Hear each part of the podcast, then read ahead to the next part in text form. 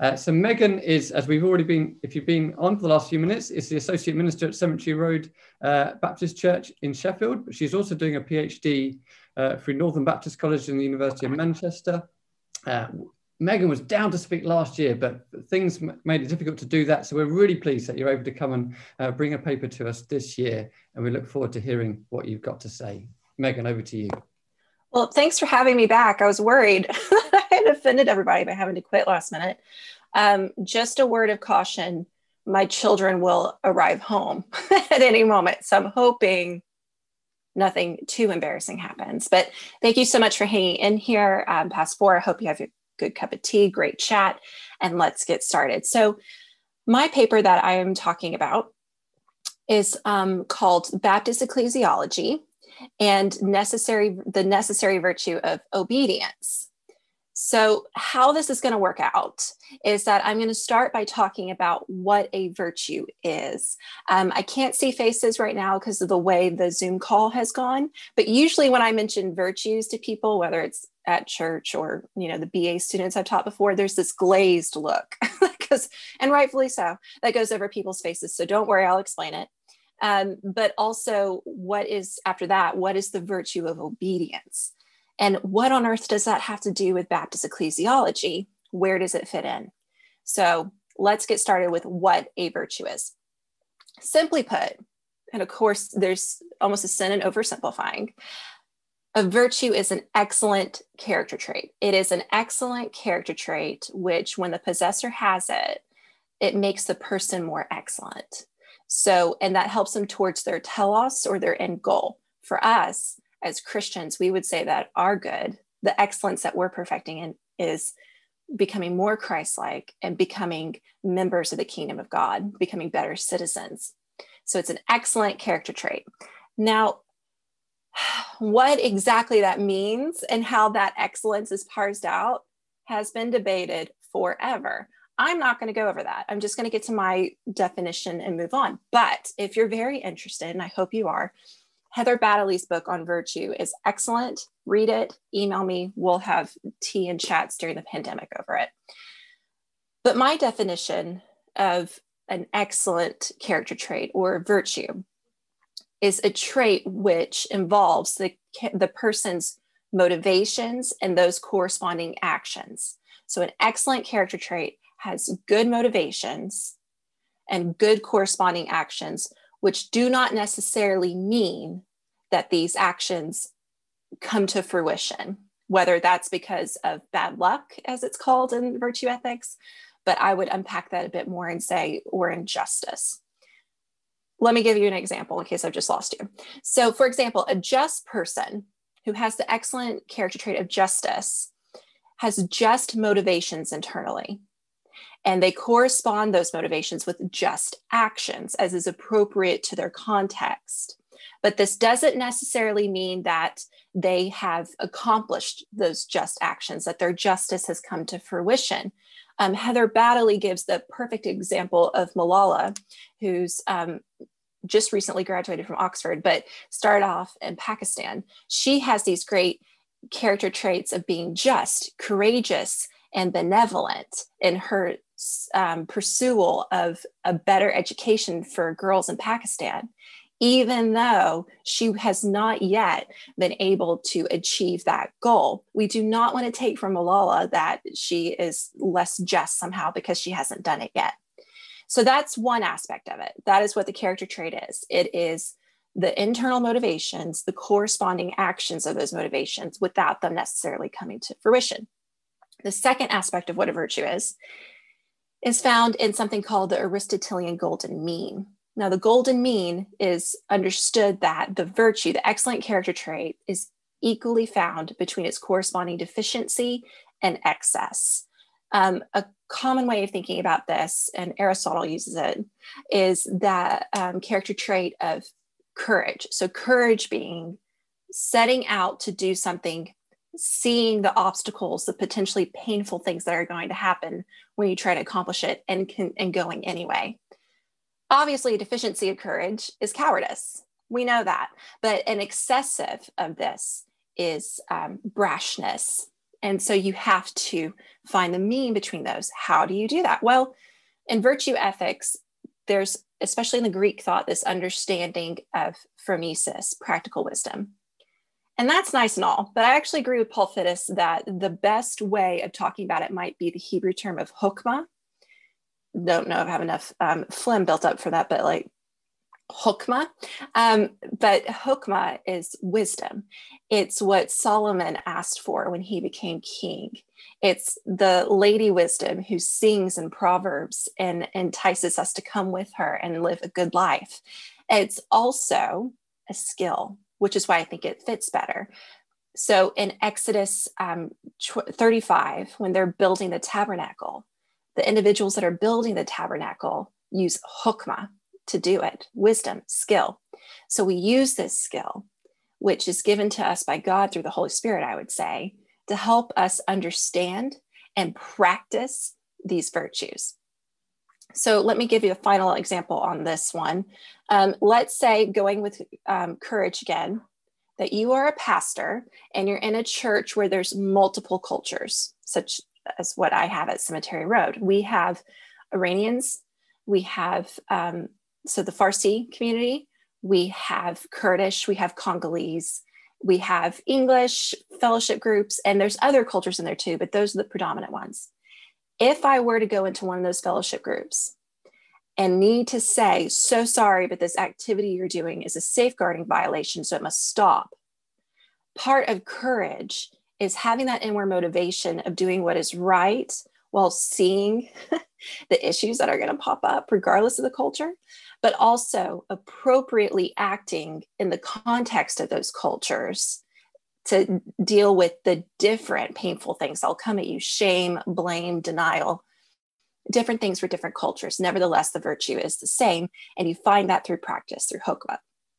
Last bit on what a virtue is, I promise, is exemplars. Part of learning to practice, part of learning our skill is looking to an exemplar to understand that. Um, we need, as Aristotle points out, we need um, virtuous people to imitate and practice our actions and our motivations for. So, I hope you're still there. Um, what is the virtue of obedience?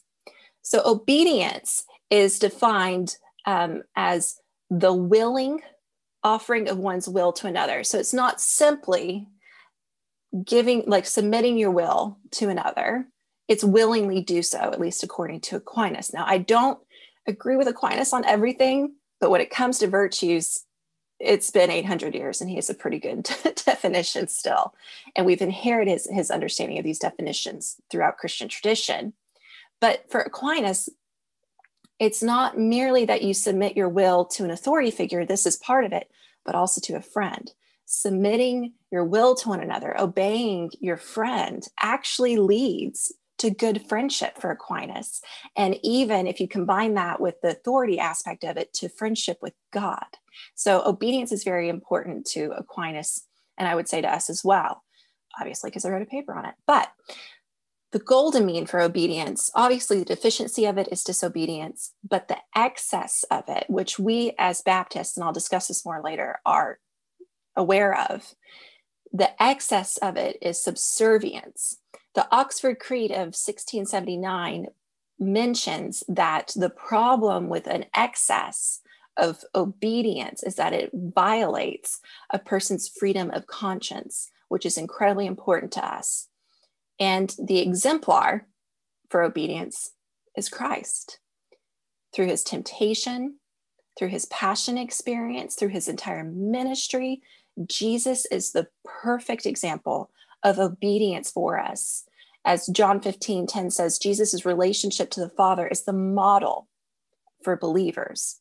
And we are enabled through his example and the Holy Spirit to follow in obedience, just as he did. And that, as opposed to Adam, Jesus' obedience is redemptive for mankind. So, what on earth does this have to do with Baptist ecclesiology?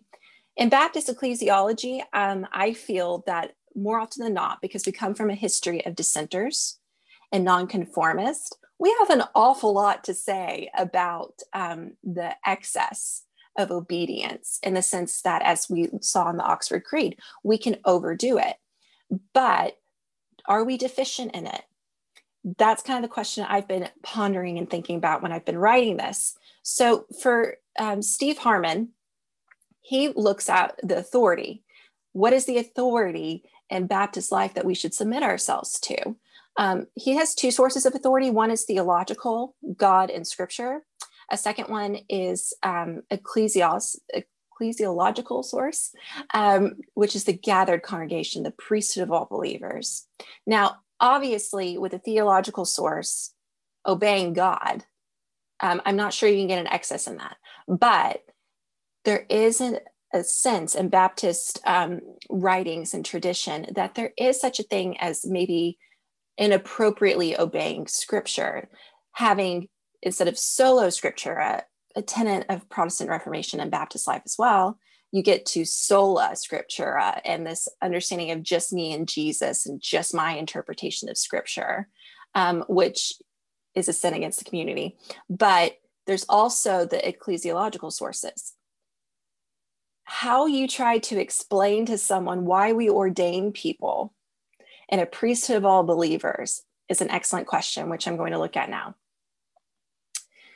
The Baptist tradition does ordain ministers, does have trustees elected in the local congregation, because though we are gathered together and we together through worship, both in our worship services and in the church meeting, discern the will of God, we still need a head person, an overseer, an episco, episcopo, um, to come in and help us to hear the voice of God. People who are gifted and out of their giftedness of understanding the voice of God and the will of God, out of their service to us, we trust them. They have authority through our trust in them, through their character, which involves their own obedience to God. So, we as Baptists, unlike other denominations, other brothers and sisters in Christ, in the way they organize, we do not have a magistrate. We do not have a bishop. We have an overseer who I appreciate that Paul Fiddes has po- pointed this out. Um, it's not just that we together discern their giftedness, but we also together discern when their giftedness has ceased. And we should together in relationships, so think about the obedience as an act of friendship. We should help one another when things don't go right. Accountability is a huge part of trust. So, also, um, part of what a minister is trusted to do is to connect us with the wider church. So, in the same way that you have a gathering of believers that come together in the local church with their freedom of will, um, freedom of conscience, and out of that, you have a pastor when churches gather together, you have also organizations that come out of that. So think regional ministers, the union, the Baptist World Alliance, ecumenical, etc. From here on out, when I refer to that, it'll be union just because it's easier. I don't want to go through all the names every time. So, what does obedience look like? I've already alluded to it a bit, but a bit more clearly. What does obedience as a virtue look like within Baptist ecclesiology? Well, for us, a huge factor is crisis exemplar. We enter into this community through obedience and baptism, and we have obedience regularly and the Lord's Supper, and we obediently look to the faith through scripture and through the community to grow as people of God. There's also obedience to the pastor and to other um, officers and trustees, which I've kind of mentioned before. But again, this is heavily dependent upon their trustworthiness to help us to hear the truth. Within philosophy, um, there's this understanding that, especially for religious authority, you have to have someone that you can see as trustworthy for truth. This can be someone that is trustworthy as an expert or someone who's trustworthy as an advisor to help you figure out what the truth is. I would argue that within the Baptist understanding of pastor as overseer, you have both of those combined. There's some sense that they're an expert, and, and this is why we're going through religious training, but there's also a sense that they are guide. Um, and this is their truthfulness, their trustworthiness, their authority is regular, regularly confirmed when believers gather together to worship and discern God's will. Now, so when those churches get together, though, and they relate to higher institutions, there is a sense of obedience there too, in the same way that the pastor needs to be trustworthy. And that's why we submit our will to them, we listen to what they're saying, also challenge it when need be. That same relationship should carry over when we have oversight, whether it's regional ministers or union. However, the bigger the institution gets, the harder it is to have a similar, transparent, trustworthy relationship um, for those who are gathered within it. So, what on earth do we do about this? Why am I thinking about this? Well, a lot has been written about the character of the minister, about what makes them trustworthy, and rightfully so. Um, about a year ago at the NAMS conference in Manchester, Jonathan Tallon, when talking about issues that pastors will face uh, with boundaries, mentioned that back in the day when we became priests or nuns, we took the orders of poverty, chastity, and obedience.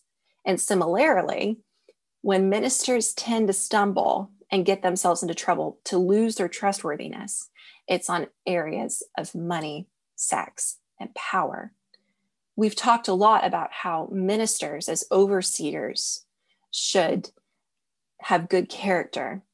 I'm wondering if we need to start talking more about how the union, how the regional ministers have a trustworthy relationship. Interestingly, when I looked at the constitutions on Bugby's website, of course, I picked union because it's easier. Um, I noticed how Bugby has a church constitution outline, which it's put together with the Charity Commission for churches. And in that, there is talk of alliance with Bugby and being in good relationship with them, and ministers needing to be accredited ministers who are still on the accreditation list. But when you look at the at Bugby's constitution, there's far less discussion of Bugby's relationship to the churches. Now, I know it's a pandemic. Now might not be the time to relook at everything that Bugby does. Certainly not ask them to do more. But I think that there's something here. Maybe we should talk about obedience, not just obedience as disciples towards friendship with one another as we pursue a life that honors Christ the kingdom, but how that looks when churches relate to one another. So that is essentially what I thought about when I've been reading um, about Baptist ecclesiology. I've wondered if, in focusing on the excess of obedience for the sake of liberty of conscience, have we lost an appropriate understanding of proper obedience? And in that, um, lost um, or gained an excessive view of liberty. So thank you for your time.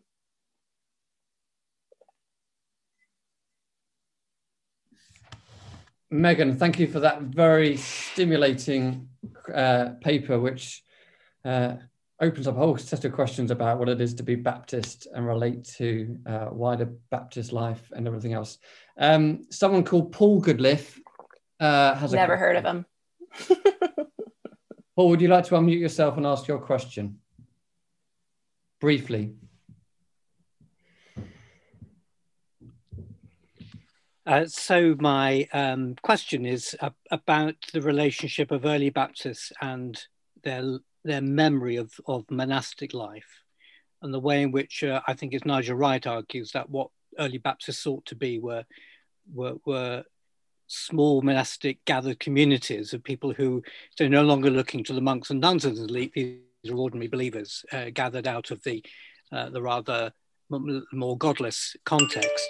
Um, and um, how might that virtue of obedience be balanced out with with uh, requirements of compassion and love imposed upon the abbot in the order of St. you know, the, the rule of St. Uh, Benedict?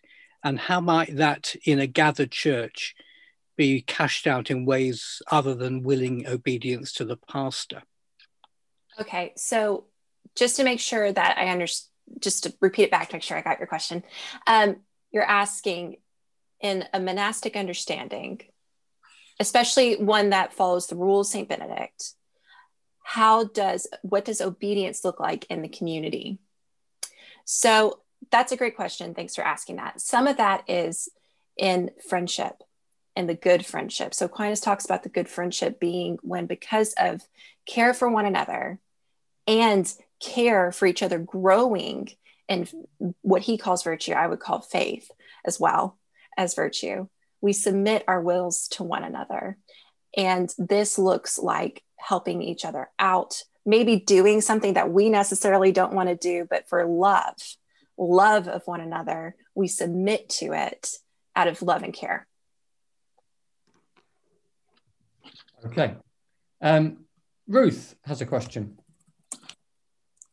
Thank you, Megan. That was a really interesting and thought provoking discussion. Um,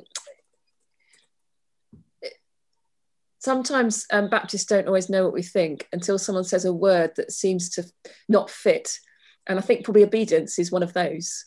Um, we're quite disobedient, actually. We're, you know, we're dissenting. And so my question um, is about how how the how a value of obedience fits with our sense of being independent in the local setting and also interdependent with each other. So how does interdependence and obedience sit together? Okay, I'm, I'm writing this down so I don't forget it. I've, I've pandemic brain. So, right. So, the virtue of obedience, how does this fit not only in our relationship with state magistrates, you could say, but also within our interdependency with each other? Is that correct? Okay. So, some of this is um, context and using hokmah to understand the balance. The context of dealing with a state magistrate, which we do, and this is throughout the confessions too, we obey them to a point. Um, Martin Luther King's letter from a Birmingham prison, who's he's also a, a Baptist minister, is a great example of this. We will obey magistrates to a point until it hinges upon um, our conscience, our freedom of conscience, especially our chief understanding that we're citizens of the kingdom of God. And how that looks for our inner relationship with one another is a different context. We are in the same kingdom and we have the same values. We're going towards the same goals. This is where a church mission and vision statement is actually helpful too, because you can look at it and say, look, this is who we are as a people, how we go about these goals together. So you come together to submit to one another in love which also looks like obeying one another's wills or submitting your will to someone else's will, but also in worship and in discerning together the will of Christ so that you can practice it together.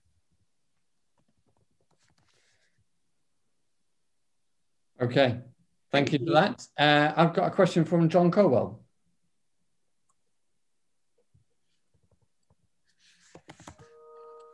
Hi there, thank you ever so much, Megan. Um, just looking back to see what I said, might simplicity, fidelity, and accountability be a post monastic memory of poverty, chastity, and obedience? Okay, I'm going to have to look up your quote. recognizing that we're, we, we are not monks and nuns, that we don't live in that community, that of our poverty and certainly of our chastity might be tricky for some of us.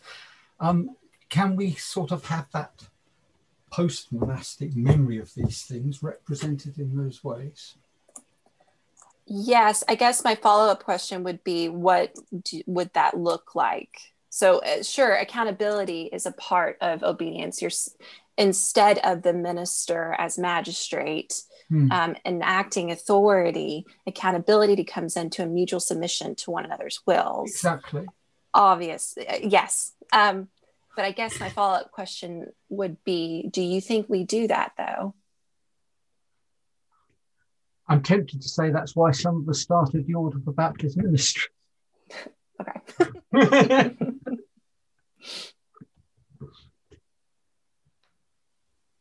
and we'll leave that one hanging there. Uh, we've still got time for a couple more questions. So there's another one from Helen Johnson.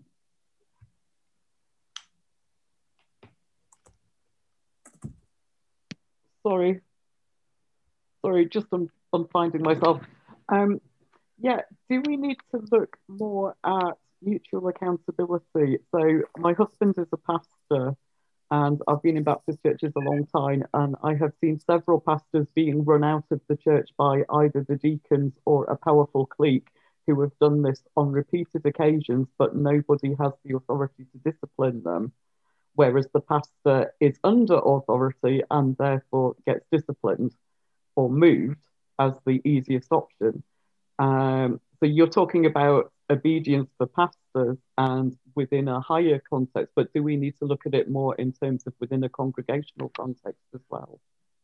Yes, absolutely. Thank you. I would define what you're, because I've seen this as well, where a deacon or treasurer is strong arming a minister, um, and there's even cliques working against the minister. That um, could be a prophetic voice if done appropriately according to obedience, but it could also be a deficiency of obedience, which is um, kind of equivalent to an excess of um, liberty of conscience. So, absolutely. This is one of the reasons why, as a Baptist minister, I like looking at virtue ethics and as a balance between the two things, is because it, you can see churches on the spectrum where one is incredible, like you have one pastor who's incredibly authoritarian, inappropriately so, and another where they don't have any. So if we start talking about an appropriate understanding or a proper understanding of virtues like obedience, we can meet in the middle and work it out and work to- together towards um, submitting our wills to the will of God.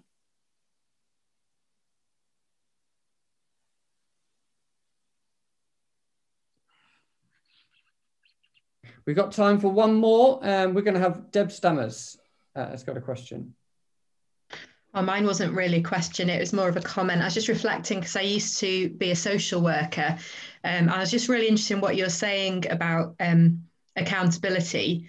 Um, and I've just found moving from a hierarchical sort of context where it was very clear your sort of line of, of accountability to being a pastor in the last couple of years just really quite confusing for me.